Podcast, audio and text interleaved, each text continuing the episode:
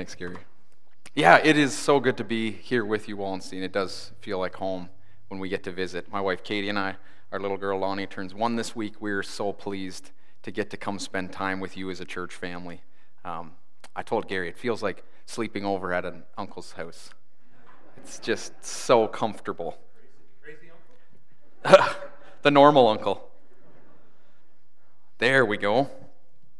So I am really excited to get to join you in this rebuild series that you're in. You've been working your way through the book of Ezra, soon you'll be in Nehemiah, and you're looking at Israel returning from their Babylonian exile to the promised land. And real quick, let's do a big picture overview recap for those of us who maybe haven't been here for every part of the series. So, firstly, way, way, way, way, way back in Genesis, God chooses Israel to be his special possession, to be his holy nation. They'd been made God's people, and they're given a promised land, and they're also given God's word to follow. But the Israelites were unfaithful. And so then they're separated from their promises, they're exiled into the land of Babylon, and they're exiled for unfaithfulness. And so, in the sovereign plan of God, He's now initiated their return from exile. They're to begin rebuilding what was destroyed. And this morning we're going to be in Ezra chapters 7 and 8, and we'll be looking at what faithful people look like. And as a guy who loves to build, I see some builders here also, I was thinking up 10,000 construction analogies to go with the sermon. Things about building new things or renovating old things. And honestly, as I thought about those, they all mostly fell flat until I came across a story of another kind of rebuilding. This is a true story. Jeff Scruggs was a young man fresh out of college and into his first job in Memphis, Tennessee. He was young, he was happy, objectively quite good looking, and one morning he found himself in a diner staring at the most beautiful waitress he had ever seen. The name tag said Cheryl, and Jeff said, Do you want to go out with me? And 13 months later, they were married. They'd fallen wildly in love with each other, and it was perfect. They picked up from Tennessee and moved to LA. They started careers. They bought an ocean view home. They had twin baby girls. Jeff thought he was building his dream life, and Cheryl thought the same. And slowly but surely, the years piled up, and that young wild love slowly numbed into normal. And the Scruggses, they just sort of carried on. And then one day, more than eight years into their marriage, Cheryl got called away to a conference out of town. And what began that weekend as an innocent enough conversation with a coworker soon became a full blown adulterous affair.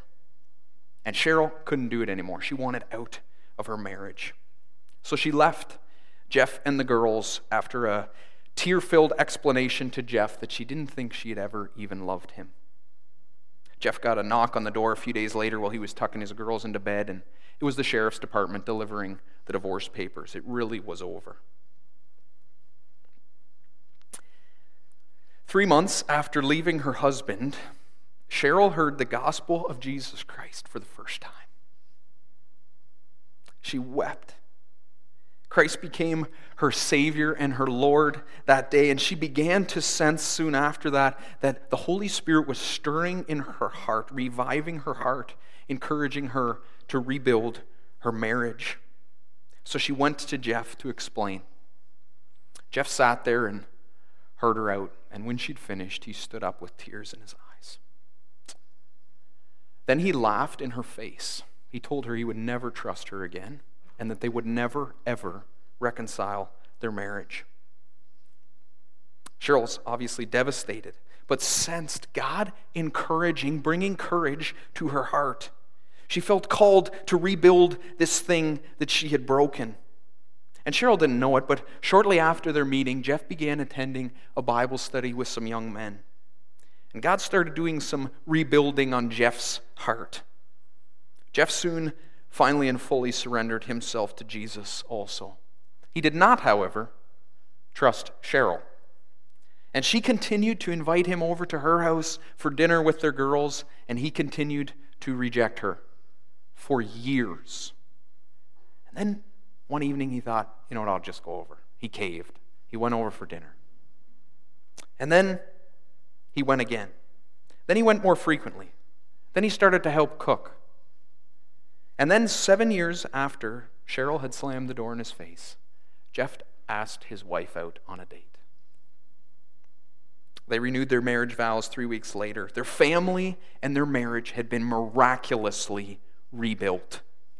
And we are going to be looking at all of those themes this morning in Ezra faithfulness, unfaithfulness, things that were destroyed, things that are to be rebuilt. And Gary told us the very first week what the goal of this series is, and he's reminded us since. It's twofold to revive our hearts with passion for God, and to renew our minds with the plan of God. So may God speak to us today through his word. Let's pray as we begin. Heavenly Father, we acknowledge that you are here present with us by your Holy Spirit. We are in the presence of God. Lord, we're so thankful that you've given us your word, that we can find you in here, that we can learn what it means to be a faithful follower of you. Jesus, we trust that you'll speak to us by your Spirit and through your word this morning. We love you, Lord. It's in your name that we pray. Amen. So if you would turn with me to Ezra chapter 7, that would be great. It will also be on the screen. But just before we start, let's recall the last six chapters. Chapter 1 and 2, the Israelites get to return from Babylon to the promised land to rebuild the temple. That takes the next few chapters, right? They build the temple, they build the altar. And in chapter 6, which we just finished, they've now completed the temple. And this chapter begins some 80 years after that. You'll see right in the first verse, now after this. That's roughly 80 years. So let's start in verse 1. Now after this, in the reign of Artaxerxes, king of Persia, Ezra, the son of, and then there's 15 sons ofs. And all of it leads to Ezra being the son of Aaron, the chief priest. Think Moses' brother. The writer skips some generations in there, but he's making the point that Aaron, or that Ezra, is a direct descendant of Aaron, which gives Ezra blood rights to the priesthood. So remember that. We're going to come back to that. But let's read on. So this Ezra went up from Babylonia. He was a scribe skilled in the law of Moses that the Lord, the God of Israel, had given. And the king granted him all that he asked, for the hand of the Lord his God was on him. And then it continues in verse 9 For on the first day of the first month, he began to go up from Babylonia. And on the first day of the fifth month, he came to Jerusalem, for the good hand of his God was on him. For Ezra had set his heart to study the law of the Lord, and to do it, and to teach God's statutes and rules in Israel. And so finally, we get to Ezra. He hasn't appeared yet in his own book. so, who is he? We see right away Ezra is a direct descendant of Aaron. That's important, right? He has rights to the priesthood. Then we're told his occupation that Ezra is a scribe. Now, that could mean he's sort of like a secretary to the king of Persia, but much more likely, it means that he's a scholar who studied and taught the scriptures. That same scribe, that occupation exists also in the New Testament with the Jews. It's sometimes translated teacher of the law or rabbi. That might be a familiar word. So, Ezra has priestly lineage, he's got biblical training. He is called and commissioned by the very hand of God, but also by the king of Persia, Artaxerxes. And so Ezra either kind of asks the king if he's allowed to return to his homeland with permission, or the king appoints him to do just that. But either way, he goes from Babylon to Jerusalem. And Ezra is a faithful man. We read right there that he had set his heart on the things of God. He's executing correctly what it means to be a priest of Israel, even in the exile. And then this chapter is going to continue with a letter from the king, from Artaxerxes, that he gives to Ezra so that Ezra can prove his authority to whoever might question it. And the king lays out exactly what Ezra has permission to do in verses 11 through 26. And basically, he says that any Israelites that want to go along with Ezra and return home are allowed to. They may go. The king also sends with Ezra an offering to God that Ezra is to dedicate in the temple. And then the king closes the letter with this. We'll pick it up in verse 25. And you, Ezra, according to the wisdom of your God that is in your hand, appoint magistrates and judges who may judge all the people in the province beyond the river, all such as know the laws of your God. And those who do not know them, you shall teach them. Whoever will not obey the law of your God and the law of the king, let judgment be strictly executed on him, whether for death or for banishment or for confiscation of his goods or for imprisonment. So that concludes the whole of Ezra's task. He's to return to Jerusalem from Babylon. That's about a 1,500 kilometer journey by foot, less than gentle terrain. That sounds challenging enough. And he's to take along whoever wants to go with him. Then he's to give offerings to God on behalf of the king of Persia, Artaxerxes. And finally, he's to appoint governors and judges, teach them God's law, which is then to become the law of the land in the province beyond the river. Does that already give you like arm tinglies? Like, this king is a pagan. What business does he have commissioning a temple sacrifice project using his own funds and then implementing God's law as the law of the land in one part of his kingdom. Why is this enemy of God doing the right thing and working for God's people instead of against God's people? How does this happen? It tells us right in the text in verse 27. Now we have Ezra speaking. Blessed be the Lord, the God of our fathers who put such a thing as this into the heart of the king, to beautify the house of the Lord that is in Jerusalem, and who extended to me his steadfast love before the king and his counselors and before all of the king's mighty officers. And so, just like with Cyrus, just like with Darius, the kings before him, Artaxerxes has something put into his heart by God. And so, God is ultimately commissioning this project and is calling Ezra to come and complete it. And so, what does Ezra do? It says, I took courage, for the hand of the Lord my God was on me, and I gathered leading men from Israel to go up with me. So he grabs hold, he takes hold of the courage that comes from knowing God's promises and plan, and then he does what is asked of him. Now, we're going to remember this because we're going to come back to this reality the reality of knowing God's call on us, and by extension, his love for us. And so then we move to chapter 8, which is essentially the, in, the account of Ezra kind of gathering up those who want to go along and then making that journey. Now, we won't examine exactly how this morning, but Ezra has some difficulty even just collecting people who want to go. But eventually, he gets a bunch of families of Israel together who want to return home. And once he has them gathered, they set out. And so that's where we're going to pick it up. That's in verse 21 of chapter 8. Again, this is Ezra speaking. Then I proclaimed a fast there at the river Ahava, that we might humble ourselves before our God to seek from him a safe journey for ourselves, our children, and all our goods. For I was ashamed to ask the king for a band of soldiers and horsemen to protect us against the enemy on our way, since we told the king, The hand of our God is for good on all who seek him, and the power of his wrath is against all who forsake him. So we fasted and implored our God for this and he listened to our entreaty. So they fast, they pray, they kind of set up a makeshift camp before they leave, then they break camp and they go. They make the four month trek back home. In verse 31, then we departed from the river Ahava on the twelfth day of the first month to go up to Jerusalem. The hand of our God was on us, and he delivered us from the hand of the enemy and from ambushes by the way. We came to Jerusalem, and there we remained three days. On the fourth day, within the house of our God, the silver and the gold and the vessels were weighed into the hands of Meremoth the priest. The whole of it was counted and weighed, and the weight of everything was recorded.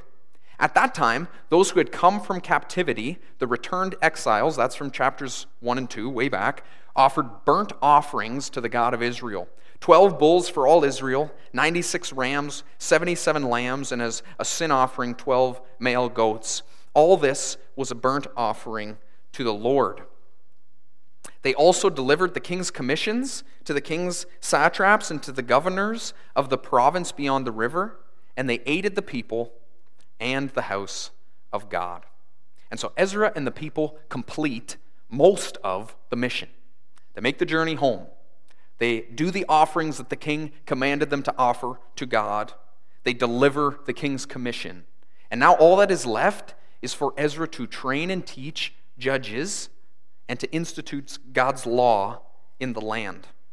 And so that's the narrative. That's how the story goes.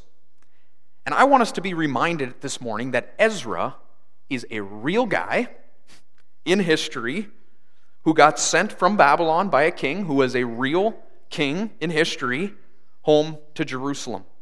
Sometimes we get the idea that the biblical characters are somehow yanked out of their historical reality. Like maybe they can kind of see more of the picture than we can see. They kind of know the end before the beginning. Or, I'm sometimes guilty of this, I smush all the Bible characters together and assume they all know each other's stuff. And so nothing's a surprise, nothing takes faith, it's just implied. Like these characters might have more of the picture than we have. But let's remember this morning that Ezra would have been born after that first contingent of Israelites went home. He's born after that. And so that would have just been stories he heard as a kid growing up. And clearly he's like raised up in his lineage. He's trained as a teacher of the law, which meant first he would have been a student of the law. He's just a kid raised in captivity. He's a real human man. He lived in the Middle East 2,500 years ago ish. And then he's, he's trained up as a priest. Now, that role has been significantly diminished because they're in the exile. It used to have honor, now it has much less. He doesn't have a temple to serve in, he doesn't have an altar on which to make sacrifices. He doesn't have the physical presence of the glory of God resting in the Holy of Holies. You talked about that last week. And he would have grown up kind of hearing those stories of the group of Israelites that had returned, that had been released from exile. But he probably didn't know how things were going, how it was actually unfolding. It would have been all kind of rumors and ancient history. Like, Ezra is as far removed from the original return as you and I are from World War II. This is a long time ago. It's ancient history at this point. And he also would have known, like, the biblical story, right? He's trained in God's word. So he knows the whole picture. We got Adam to Abraham, Abraham to Jacob, who becomes Israel, to Moses, to Joshua, to David, to unfaithfulness to Babylon, right? Like he has the, the sort of the, the flow of the narrative because we read that he's skilled in the law. So he knows how to use the text. He's seen the manner in which God has moved in the past and the promises that God has made for the future. And Ezra basically is committing to joining in with what God is already doing. He has his eyes on God's plan, and his heart is faithful to him. And now's maybe a good time to make a little distinction because Ezra is faithful not because of his circumstances, but in spite of his circumstances. Like, he doesn't have his homeland to minister in, he doesn't have that. He just has his exiled people with him. He doesn't have the presence of God dwelling with the people like his forefathers would have had. He doesn't have that but he has the hand of God on him. And he is committing himself to the Lord in spite of what is going on around him. And it is Ezra's job, like it's his occupation to study the scriptures and to teach them. And beyond that, we read that he's actually set his heart on the law of the Lord. It's so much more than his job, it's his passion. It's, he's set his heart on it. And so he studied. And as he studied, he would have been reminded over and over and over again that the way that things are are not the way that things should be. But he wasn't just committed to studying these scriptures, he was committed to doing them and to teaching them to all of Israel. And so, a reminder this is a historical account of things that actually happened. They took place for real on this very real earth, not that far from here if you own a plane. But this is not just history, this is history and theology. And so it is true in like a lowercase sense, but it is also true uppercase caps lock true. This is God's perfect word, which means inside of it contains all people for all time kind of truths. And so, although, although this may seem simply like a story of some random priest of Israel from ages ago, there are things in here that want to speak to us today. So, hear what is in here. The Word of God is alive and active, it wants to cut your heart. So, let's dig a little this morning. What does God want us to hear from Him through His servant Ezra? So, we're going to look at a few of the major themes from these chapters. And one of them is obviously exile and return. Now, that's one of the themes of Scripture as a whole, but it's displayed really clearly in the narrative here. And Ezra gets linked to Aaron, the chief priest, not just to prove that he has rights to the priesthood, but also to remind the reader, they would notice right away the similarities. So they're parallel characters. Aaron grows up in slavery in Egypt. Ezra does the same. Babylon. Aaron acts as the priest when the Israelites return from Egypt to the land promised their forefathers in the Exodus. Ezra has the same job. Aaron acts as the mouthpiece for Moses, which ultimately God, and after the encounter at Mount Sinai, he instructs the people in God's law and worship. That's Ezra's job. The reader notices immediately the similarities. This, this story's been done before. God has banished his own people, and now he is reconciling them back to their true home. And in many ways, our current state as Christians could be compared to these chapters. We are not at home. The land that we belong in is not the land we are in. And so, like Ezra, we're preparing to go home. We are gathering the faithful with us to journey back to this place that is being prepared for us. Does that resonate with you this morning? Do you feel like a foreigner on this earth? Do you look around at the customs and practices of this land and just long for God's law to be revered? Don't you just want to kind of faithfully execute these instructions that God has given you as you journey home to be with Him? It's not a bad reminder, friends. We're not citizens here. We are on like a temporary work visa. And when that thing expires, we are going to be home. So don't get too comfortable in this land. If you make this your home, you're going to be disappointed. The home prepared for us is better. We have loved ones that are missed here this morning, but they're at home. They've returned from exile they're with the Lord. Or maybe this morning, this theme of exile and return sort of describes our old self.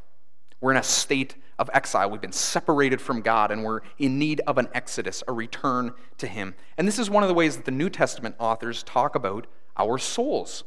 That at the moment of salvation, there begins a journey of sanctification, being made into the likeness of Jesus. And often the terms are like either journey terms or construction terms. They're great descriptors for being made into the image of Jesus Christ. And if you have professed faith in Jesus Christ, you are being built up, conformed into his likeness. That is happening in you. And so maybe the Holy Spirit is convicting your heart this morning, reviving your heart, prodding at your heart to stop putting off what you know God has asked you to do. Like the Holy Spirit did with Cheryl Scruggs. Or maybe this season, maybe the last two years, has meant you've kind of let some of your spiritual life deteriorate. Things that you know you're supposed to do, but you, just don't feel like it. Oh, it's way too complicated. What has been torn down in your walk with the Lord that needs to be rebuilt is there a journey you need to begin? Have you gotten way too comfortable in Babylon to answer the call of God and then take the difficult path towards Him? I want to encourage you this morning, friends. Press on, strain for this prize. This series is about rebuilding. Building takes effort, this is sweat stuff. We want to learn from these scriptures truths that will help us build up our faith. And so, how did Ezra rebuild in these chapters? How did he do it? It's on faithful people. That's how he did it. And it's kind of obvious, right? Like we ask, kind of like, how was Ezra faithful to the call of God in his life? He was faithful. It's like using the word in the definition, it's kind of redundant. So let's get a little more descriptive. What constituted faithfulness in Ezra's life? What was his faithfulness made up of? And I think we see three things really clearly here in God's word. And the first is that Ezra studied God's word. God's word was the center of his life. For Ezra, this was the law of Moses. He studied it, he committed to doing it, he taught it, he honored it. He didn't look back on the stories of the past and think, oh, that's just for those people back then. No, he treated this as active and important for his time. One commentator writes The scripture of the past is guidance for the present and the future. And so God's word was the center of his life. He was renewing his mind with the plan of God. Is that familiar language? Is the first way that Ezra stayed faithful. And then there's two other ways we see him remaining faithful. And they're right at the end of chapter 7. Ezra says, I took courage, for the hand of the Lord my God was on me, and I gathered leading men from Israel to go up with me. So there's two things he did in there. Did you catch them? He took courage, and he gathered the leading men of Israel. So these are the other ways that Ezra was able to remain faithful. The second thing is that he took courage. He mustered up the strength to obey. He held on to his calling and his convictions.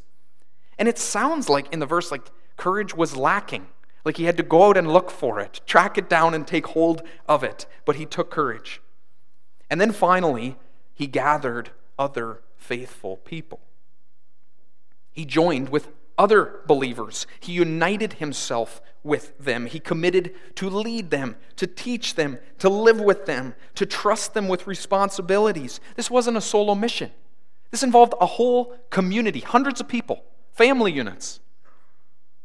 And so Ezra demonstrated faithfulness through these three things. He kept God's word central, he took the courage to obey those words, and then he gathered with other believers. Friends, we wear the same call. Christians are supposed to be faithful people. And so the same descriptors used for Ezra should be able to be used for us. It says that Ezra set his heart to study the law of the Lord, to do it, and to teach it. That should be able to be said of any of us.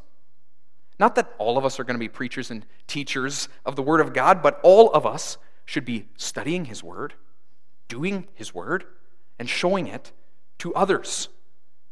I mean, every single word in here is God breathed. It is so good. Get in it.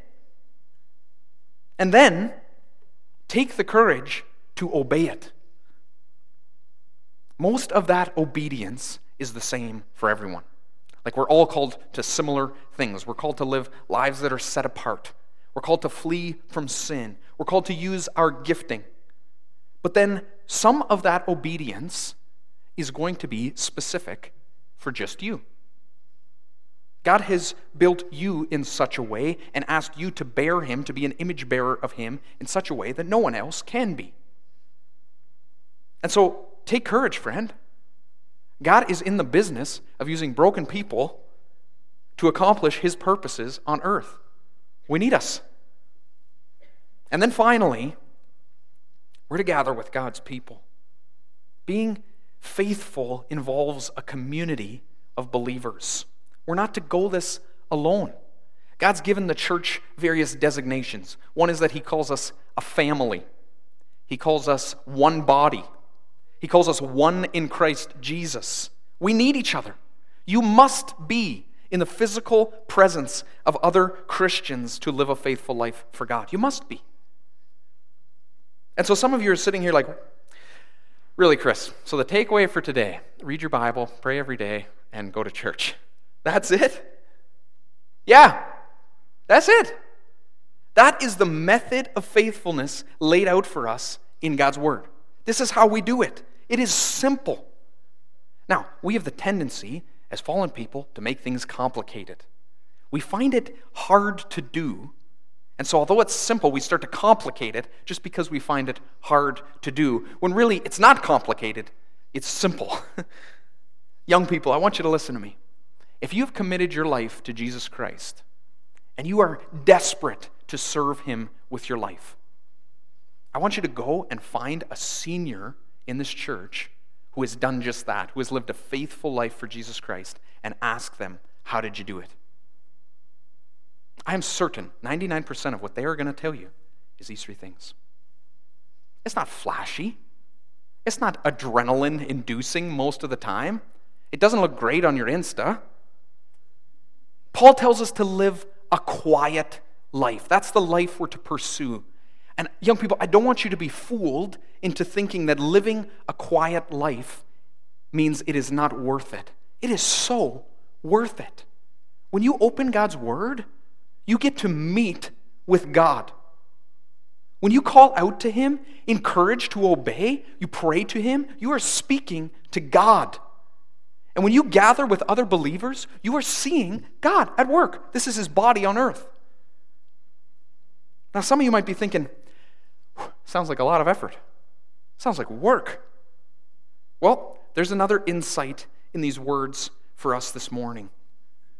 We read that Ezra took courage, that he purposed in his heart to obey, even though maybe he was frightened or anxious or unsure, whatever. He found that courage. But we also read why he took courage. It says, I took courage, for the hand of the Lord my God was on me. This is actually the how of Ezra's faithfulness. The hand of God was on him. It gets repeated. We read it over and over again in these chapters. The hand of God was on me. And so Ezra saw God working. That's how courage was found and taken. He saw God at work, and other people saw it too. Artaxerxes says right in his letter, the hand of God is on Ezra. Like even unbelievers could see it. And so it is clear this is not a human initiative. This isn't Ezra's idea. And it's not his subsequent effort that's going to make the outcome possible to execute. This is God's plan. And it's the very hand of God that is ensuring that it gets done. How much more is this true for you and I? We may don't maybe we don't feel like God's hand is on us. I don't feel like God's hand is on me most of the time. But friends, we know that the spirit of God. That is the same Spirit that raised Jesus Christ from the dead. That Spirit dwells in you. You have the Spirit of God in you. This is a more intimate knowledge of God than Ezra had. We have a nearness with Him that Ezra could have only dreamed of. If Ezra could take courage at the knowledge of God at hand, you and I can take courage at the knowledge of God indwelling. So, although, yes, we have to be in God's Word, yes, we have to cry out to God for the courage to obey, and yes, we have to gather with fellow believers, we also have, preeminently, much bigger, the Spirit of the living God living in us. And what does the Spirit do? The Spirit grows up fruit. What are the fruits of the Spirit? Love, joy, peace, patience, kindness, goodness, gentleness, self control. Did I miss one? Yeah, faithfulness. Faithfulness. Faithful people are being built up by the Holy Spirit. Faithfulness is the action of God in your heart. Jeff and Cheryl Scruggs know this intimately now. Friends, we have the opportunity to walk with the Spirit, to let Him lead us, to take a journey with Him, to live in Him. And so trust in God to build up the fruits of His Spirit in you. Jesus was a faithful man. And so, as you are sanctified by the Holy Spirit, as you are made more into the image of Jesus Christ, you will be built up in His faithfulness. And that reminds us of a final theme in Ezra. We would be mistaken if we think that the book of Ezra is about Ezra. It's about Jesus. Jesus says in the Gospels that all of these words bear witness to him. He's in here. And so, just like the writer of Ezra wanted to link Ezra and Aaron as similar men, we can also see Ezra as linked to Christ, as an archetype for Jesus Christ. Jesus is called rabbi in the Gospels. Jesus was skilled in the law. Jesus was a teacher of the word. Jesus gathered faithful men. Jesus said he would rebuild the temple. Jesus journeyed to Jerusalem. Jesus completed the sacrifice that was required. Jesus saw God's leading and obeyed it, even to the point of death on a cross. And so reading Ezra doesn't make us think of Ezra, it makes us think about Jesus. Hearing stories about Jeff and Cheryl Scruggs doesn't make us think about their family. It makes us think about Jesus. Ezra, in his praise to God, says, Blessed be the Lord who extended to me his steadfast love. That can be translated faithful love. Ezra had capacity for faithfulness because the Lord, that's in caps locks, that's the personal name for God, extended love to him first. Faithful love. Friends, we got the same story. We have the same story. The faithful love of God was displayed perfectly and physically in Jesus Christ, his Son. He did this first. And so the whole of creation is pointing towards the Creator the whole of the written word is pointing towards the word made flesh. The whole work of the Spirit is pointing towards the completed work of the Son. This is all about Jesus. And so, how do we stay faithful? Well, we join the rest of creation in making everything about Him. Take courage, friends. Revive your hearts with passion for Jesus. And remember his plan and his purposes. Renew your mind with the truth of Jesus Christ. In one chapter in Revelation, Jesus gets called two names. He gets called faithful and true. That's our Jesus. And so let us journey to the land of our Lord together. Let's pray. Heavenly Father, we give you praise this morning for your word for your word made flesh, for Jesus Christ. He's the, the firstborn, as we read in Colossians earlier. God, He goes before us. And Lord, it is, it is what we do to put our faith into Him. We're not trusting in our own abilities, God. We're not trusting in our own brilliant schemes or the things we can come up in. Lord, we want to be submissive to your authority in our lives. And we submit ourselves to you again this morning. We love you. And it's in Jesus' name that we pray. Amen.